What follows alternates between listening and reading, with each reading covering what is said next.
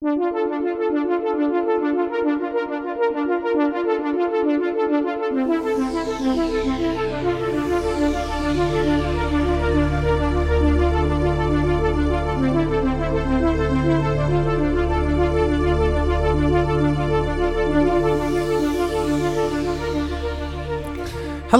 welcome to the Robert A. Heinlein Book Club. And in this episode, I will uh, talk about uh, the sixth column, or sixth column. No, no article there. Um, and yeah, this is an interesting one. Um, I'll probably cover it over two episodes. I don't know if I'll go uh, part by part in this one. It, it was published initially in January, February, and March uh, 1941 issues of Astounding. It was published under the name Anson McDonald, which was his uh, pen name. And of course, it was uh, like a lot of these uh, Astounding serialized novels. They were published later uh, in edited form, uh, and it was published in 1949. Um,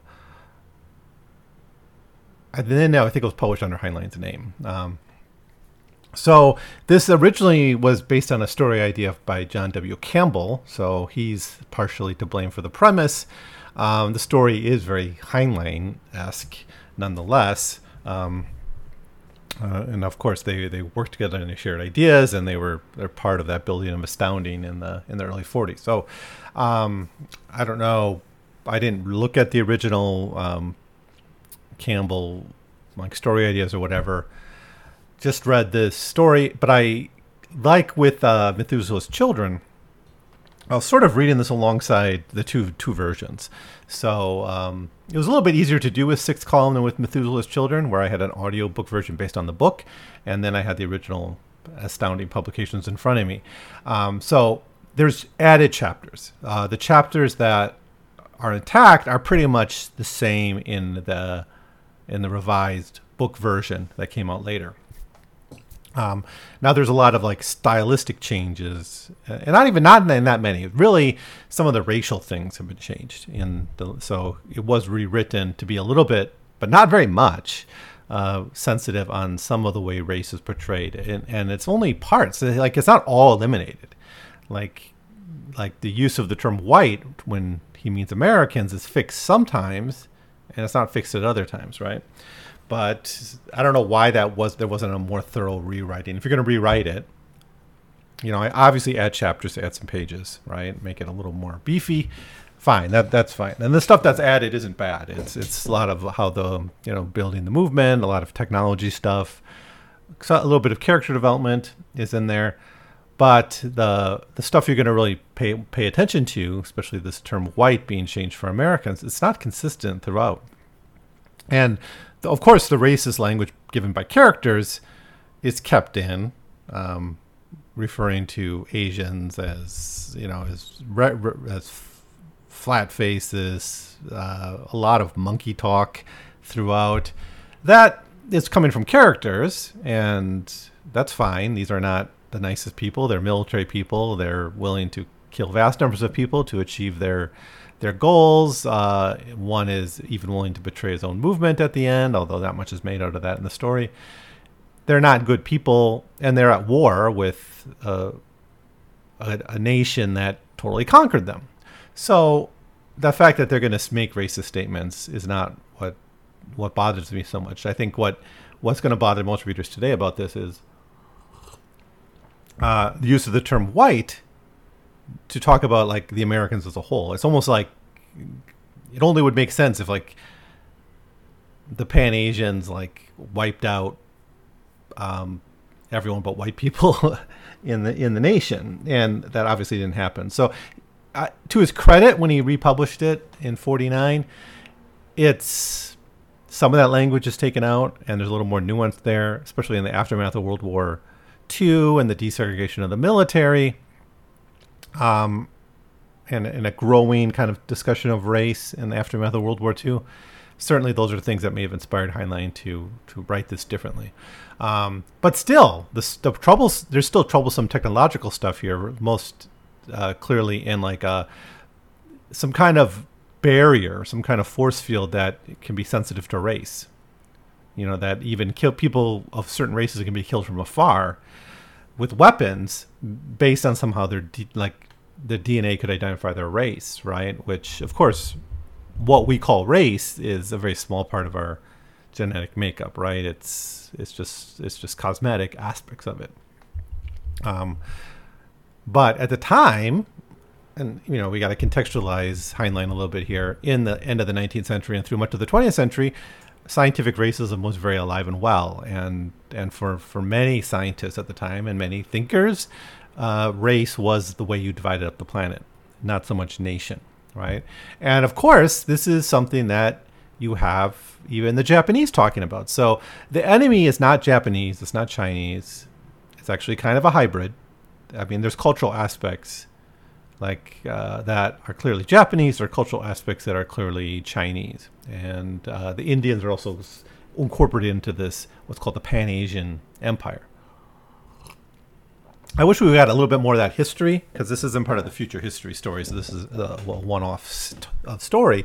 I wish we would have got a little bit more of the the history here to know what happened in Asia because in 1941 the major ideology of the Japanese is Pan Asianism. That's often being used to justify their dominance of the Pacific, but that was like the bone they threw to many Chinese, saying, "Well, we are on in the broader struggle against imperialism, especially American imperialism or British imperialism, and therefore our own domination is is a lesser evil than that." Actually, think of that. This is still how many people talk about, like in the context of the rise of China, right, or or or Russia's. Uh, conflict in Ukraine, war in Ukraine. You know, there's this part of the left that see the, the, the United States as the only significant agency in the world, and therefore they're, they're, they they tend to apologize for odious actions by by non-Western empires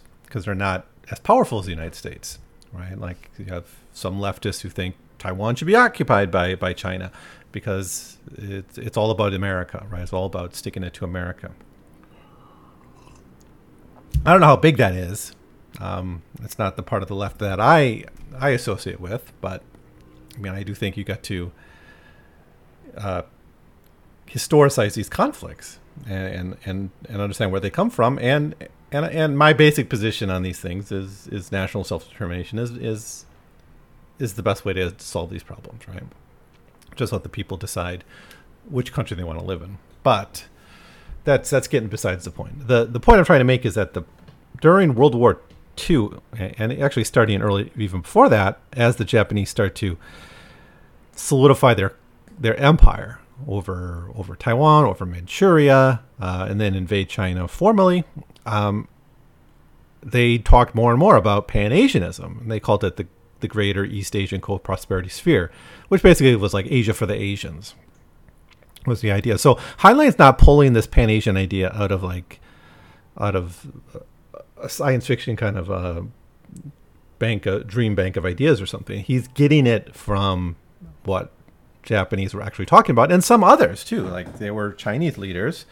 Um, Wang Jingwei is the most important that I know of, who actually worked for the Japanese and allied with them during the war, and and did that because they believed in Pan Asianism too. They believed that uh, that the Japanese were were not worse than the British or the Americans or any other imperial, Western imperialism force, and Asia for the Asias had to come first, and that Chinese could be part of a broader Pan Asian movement. So, what's described here is the aftermath of a successful Pan Asian movement, right?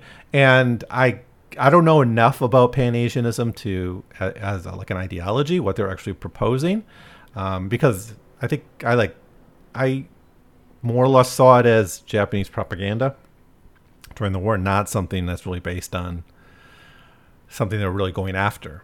It was just a way of trying to say, well, this is really why we're doing this. This is why we're conquering the Philippines or Indonesia or China. It's to it's to kick out the Western imperialists. We're the liberators. But I presume um, that there was actual ideological concepts and thoughts and proposals being laid out about what Pan Asianism could be like, and would that have been a kind of a uh, an East Asian cultural c- consolidation. right? Maybe. I mean, there there's uh, some, you know, maybe that was a part of it. And then that's where you would have got like a pan Asian identity actually emerged. Obviously, in our world, that's never happened. We never got. It was just an idea that was proffered up in the 30s and 40s, and it didn't go, any, go anywhere. It's like with the other pan movements, Pan Africanism or Pan Arabism, Pan Islamism, Pan Americanism. They were always like bumped up against real existing national states, which could use schools, could use the tools of state oppression and to enforce national identities. Nationalism won out over pan nationalism, I guess. Like, and you still have ethno states in some parts, but in much of the world, in East Asia is actually a place where ethno nationalism sort of wins, wins out, right? Where you have China, Japan, Korea, and yes, in, like in Korea's case, it's split, but there's still this idea of the stream of united Korea along national lines. As, as farther as, as we go on, that's probably going to be less, less and less actualizable.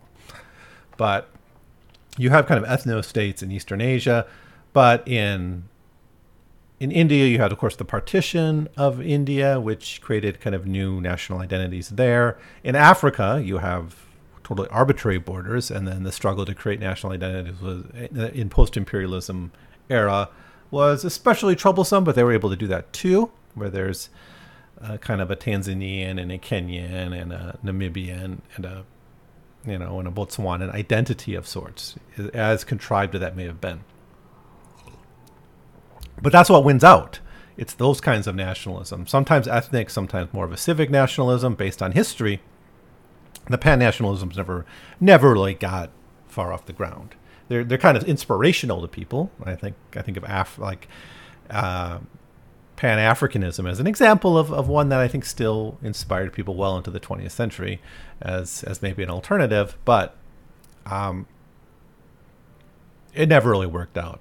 But I think one thing I'm reminded of when I read the story is how much pan ideologies seem to parallel scientific racism, right? So if you're saying the real borders in the world are are not nations, but rather like racial identities, like Asian, the yellow race, right? The Pan Asians more or less correspond with the yellow race, as was understood by scientific races races at the time. Um, Pan African, of course, saying there's a broader African identity in Africa and in the diaspora you know that's that's a racial view of of history right which is even more contrived than nation states at least many nation states have have ethnicity which is a real thing um, to base their their identity off of. So um, anyways that's a little bit about that. So, so what happens in the story uh, the sixth column if you don't know is the story as the story begins, we have like basically the last handful of soldiers um, that, after a war, that they actually the Pan Asians fought over the North Pole, so they got around the Pacific defenses and stuff by going over the North Pole, conquering the Americas after they already conquered the Soviet Union, uh, India, and, and kind of unified Asia. Um, now they're very East Asian, but if you were to have a map, it you know, like a historic, like a, a, a, fictional map of this region, it would be it would include East Asia, India, and Russia, right, and maybe some other areas too. So it's um, even though the Asians we meet are all like East Asian in their way they're presented, and they're like there's a lot of Japanese things here. Their their identity is even though there's some Chinese aspects, like kind of a in some of the way the characters behave, like face, that's like talked about a lot, like the concept of face, but the the suicide, like suicide for losing face, that's more of a Japanese thing. You have a monarchy, which is Japanese. China didn't have a monarchy by 1941. The Japanese certainly did. I mean, I in my mind, even though Heinlein doesn't want to do this and say that this is like a Japanese or Chinese, it does seem it's like if Japan had won its Pan Asian goal. That's what we sort of would have gotten. Maybe something like this. And anyways, uh, our characters are basically the last remnants of the U.S. military. And you know, the, I'm not going to say too much about the characters individually. Um, maybe a little bit later, I'll, I'll talk about them. They're just a group of, of, of the soldiers that survive, and they're all brilliant people. And they eventually ally with other groups like a hobo and uh, uh, a guy who looks Asian but actually is white, a little bit more troublesome kind of race racial thinking there. Um, they get they get their group together, they get their gang together, and they they have a technological weapon that they're able to master very early in the story. In fact, the, the, these six, five, six, seven survivors or whatever are only the only survivors of a lab that had some kind that were experimenting on something and they all die right? And it turns out that this is just kind of a super weapon that's being developed. So they have this weapon. So that's going to be their their way of fighting against the Pan Asians. Is this weapon that's a, that's given? It's a super science kind of thing. It can do all sorts of things. It can transmutate matter. So they have a infinite money generator because they can make gold. They can essentially do alchemy. They can stun people based on their race, based on the setting. They can um, like there's later in the book there's a gas attack and they can turn that into just oxygen through transmutation. They can create halos for themselves. They can do essentially do miracles. They can heal people. This is a device that can basically do anything. And it, it, this is a weak part of the story, to be honest. It's just like um, this allows Heinlein to do anything he wants to make anything he wants works with just like one kind of technological breakthrough that falls into our character's lap. It doesn't have to be really fought for. It doesn't have to be achieved. It only has to be sort of applied. It, all they have to do is apply it. So we don't have like even in Rocket Ship Galileo, uh, one uh, we haven't gotten to it yet in this series, but it's one I had read before. There's the struggle to actually come up with uh, the, the ship right? They have to have technological breakthroughs. They have to work at it. The characters here are just given this device, um, and it's able to do everything, right? I think a much more interesting story would have been one that forced our characters to struggle, uh, to build their movement of resistance, uh, and have to work harder at it. Because as it is, it's like you're not even sure like why they had to wait as long as they did because they're so OP'd. Um, even at the, at the, beginning of the story, they're OP'd. So these six guys could have overthrown the Pan Asians, which is essentially what they do, right? They don't actually have to use too much of the support of the masses that, that they build up. So I think this is the weak part of the story. Is this? Uh, it's kind of a, a technological Mary Sue of sorts, but it's it's just totally over it overpowers our our characters so there's not that much risk of it going poorly. Um, i mean literally it's a weapon that you can set the dial to which race you want to kill or which race you want to not allow access into your space. So stupid part of the story. Not for me. What is interesting is the sixth column. Now that i will grant. That it was a, and i guess that's the title that's the heart of the story that is kind of cool. The six column stuff, I'm I'm kind of down with. I'm interested in that. I am. It basically they, they they try an uprising early on in the story and it fails. So I guess that's they have some limits. But there's an uprising and it leads to the mass executions of like of ten thousand or fifteen thousand whites. You know, put in Americans for it. Um, in the original Astounding version, it's whites. Some of those whites get changed to Americans in the edited version, but not all, as I said. Um, so I lost my train of thought for a second. Anyways, it doesn't matter. So they then so they said this this open resistance is not going to work. We're going to have to do another strategy, and they turn towards the sixth column idea. And basically, what they do is they they they find a loophole in the Pan Asians governing policies and, and values and ideas. So the Pan Asians believe basically in religious freedom. Um, they accept that, and they don't seem to understand Western religion, which makes them out to be really stupid. That's that's a problem in the book too. Is the Pan Asians are presented as really, really dumb, um, and easily tricked and easily fooled. And yeah, they eventually figure out what's going on, but it's like way it's it's after the movement already spread Hydra like across across the Americas. But setting that aside, it's it's an interesting way to say like let's use the freedoms, the few freedoms we've been given, right? Because there, there's all sorts of restrictions. Like you have to have a job. If you don't have a job, you're sent basically to a, you're arrested as a vagrant and sent to work camps. So it's hard for them to like do any organizing openly, right? Because they could be arrested as vagrants, so they need to have some cover, right? But any organization is forbidden. The only organization that's allowed is churches, is religion. And I will point out, you know, authoritarian states, even today, do concern themselves with religion because they, they see religion as something that can be politicized and a, and a way of organizing people with loyalties and identities that aren't those of the state. Right? So, yeah, it's, it's, it's, and I think there's, like, if you look at American slavery, like churches, slave enslaved people creating churches was a mean way of means of survival. It was also a means of resistance. And after the Civil War, it became a it became actualized in the spread of churches throughout the South, which became foundations of, of black political struggles. Steven, uh, what's it? Steven Hahn's book uh, on on black political power in the Civil War and after, the, basically the second half of the 19th century, is great on this uh, the what's, what's it called again? The the world on under our feet or something like that.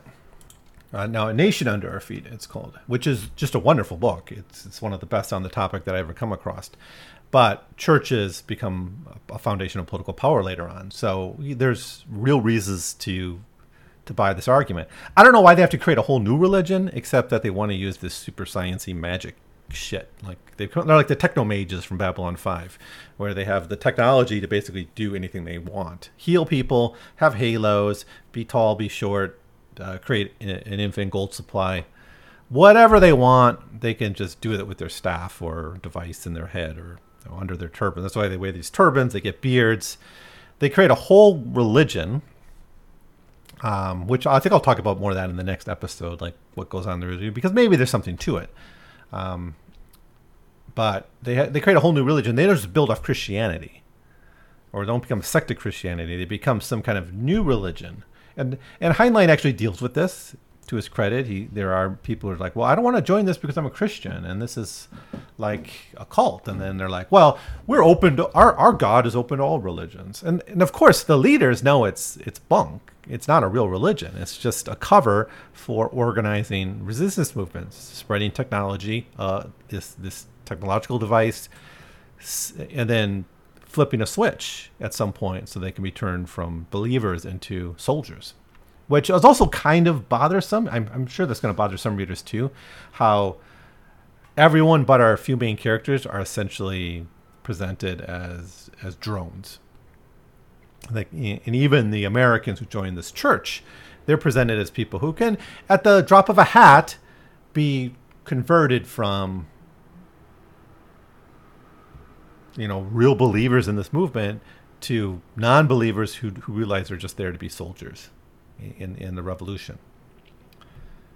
But anyways the idea is to trojan horse uh, clearly by now. The sixth column is the idea of trojan horse in the resistance movement via religion and i think that's that's kind of a cool idea now the book version of the story does a lot more with the building of their temples the architecture of it that's glossed over in the Anson McDonald uh, version in Astounding, which is it's fine. It's not necessary. Nothing that's in. You can read the Astounding version and get the story. There's there's very little you wouldn't get. Um, there's a little bit of character development, a little bit on the building of the organization, and it's all in the middle part of the story. The beginning's pretty much word for word the same, and the and the last two third is about word for word the same but you know more on the technology and how they use it to make stuff and make gold and and set up the organization in the Astounding version it's just there's a like a break and then it's just oh it spreads to all these cities we get more on how that happens there um, and it's good stuff actually. But anything to say now, about this? I think what I'm going to talk about next time is um, uh, maybe the religious aspects, some of the religious conflicts and tensions that appear in the book, and then the ultimate resolution of it. Because by halfway through the story, all you basically have is the network being established with our our characters as leads. And then I want to talk more about the interaction between the church and the Pan Asians because there's some interesting things there too. How the Pan Asians kind of figure out that this is not a real church. Um, and then, of course, I have a lot, bunch of problems with this story. Uh, they should be clear to you now. I'm overall disappointed with this one. I I have read Yellow Peril stories that have not like bothered me as much as this one did. Um, and it's because I kind of hold, I kind of respect Heinlein a little bit by this point. I wouldn't be doing this if I didn't find value from his work, even though ideologically we're we're in very different places. I'm, I I do like I I am more of a libertarian socialist. If you didn't know that by now, um, but you know I'm I have my sympathies for the Soviet Union at, at times, and and that's why I find kind of the tension between individuals and, and, and community right? Like I, I like that communitarian aspect of of alternative political visions because I, I, think that's the most devastating thing about capitalism is, is the atomization of communities and individuals. And I want alternatives to that, and I want to find those in the political left. Um, like Heinlein's not on board that project. I realize that. I, I realize he's got another project, but there's things I can shake his hand on, right? Um, this story doesn't have as many of those those moments. Like um what's the one the is it Edgar Rice Bur- uh, Burroughs story, The Mucker? Like that's a Yellow Peril story that didn't bother me as much. I, I haven't read many of them, but this one um, just showed Heinlein being out of touch in his own time. Even like he's really grasping onto kind of the worst remnants of scientific racism at a time when it's being used by by these fascist states. Like he he w- this is written at a time when war had already started in Europe, right? Where the persecution of Jews had turned into, I mean, not not it would be until the Soviet Union in, invasion that you start getting mass murders but murders were taking place. They, maybe they weren't mass yet. Um, but the war in China had been going on for five years by this point. The criticisms of scientific racism were out there. I don't know why he kind of leaned so heavily into them. I, and I wonder if he would have published this originally as Heinlein. Uh, at the time, even maybe using the pen name gave him some cover.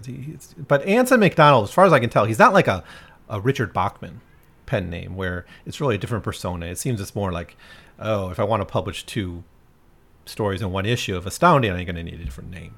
Right? I mean, he publishes it later as a book under his name. So he's not distanced himself from the book using the pen name. It's just more of a practical um, thing. But it's not.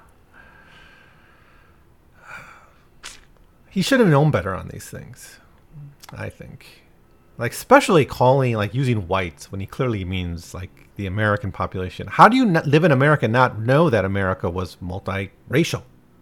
Or know there are Asian Americans and know there are African Americans. How, how how do you not you know that? And it's such an odious oversight. I'm glad it's fixed somewhat in the later version, but also the science of like using race like DNA, like the like the genetic foundations of of race as a weapon, like that you can literally turn a dial on a weapon, so it can go from killing whites to killing blacks or killing Asians, is pretty gross, um, even from that standpoint. Maybe if you saw that in the 19th century, you might think different. You might contextualize a little bit more. It's hard to uh, say, okay, I'm going to give that a pass because of the time when, when it's being written in 1941. That's my feelings on it. But maybe, maybe, maybe there's a different point of view on this. But yeah, um, there's a lot of wow moments in this this story, frankly. But I'll try to uh, come at some of the things I find that maybe a little bit more positively in the next episode. Some of the things that I found at least interesting, worthy of talking about, because there's a lot here that's worth talking about. Um, this this could do with like a page one sort of rewrite, um, where where you you change the technology, where you don't have a technology that just solves all the problems for our, our heroes, where it's something they have to earn and struggle to get it's like the Deus Ex Machina is given us only on the first page of the story. That's not good. Uh, the the way America is presented as an all-white civilization needs to be changed. But th- there's cool stuff here with the organization, right? And we, and we know Heinlein's interested in that. It's throughout his career. You know, you have it in uh, um, the, the Revolt in 2100 stuff. You have it in the Moon is a Harsh Mistress you, it's Stranger in a Strange Land has a lot of about organization of alternatives too. So, yeah, there's there's value here, but it's it's got its limits, uh, honestly. So, anyways, that's gonna be it for now. I'll see you next time. Thanks for listening.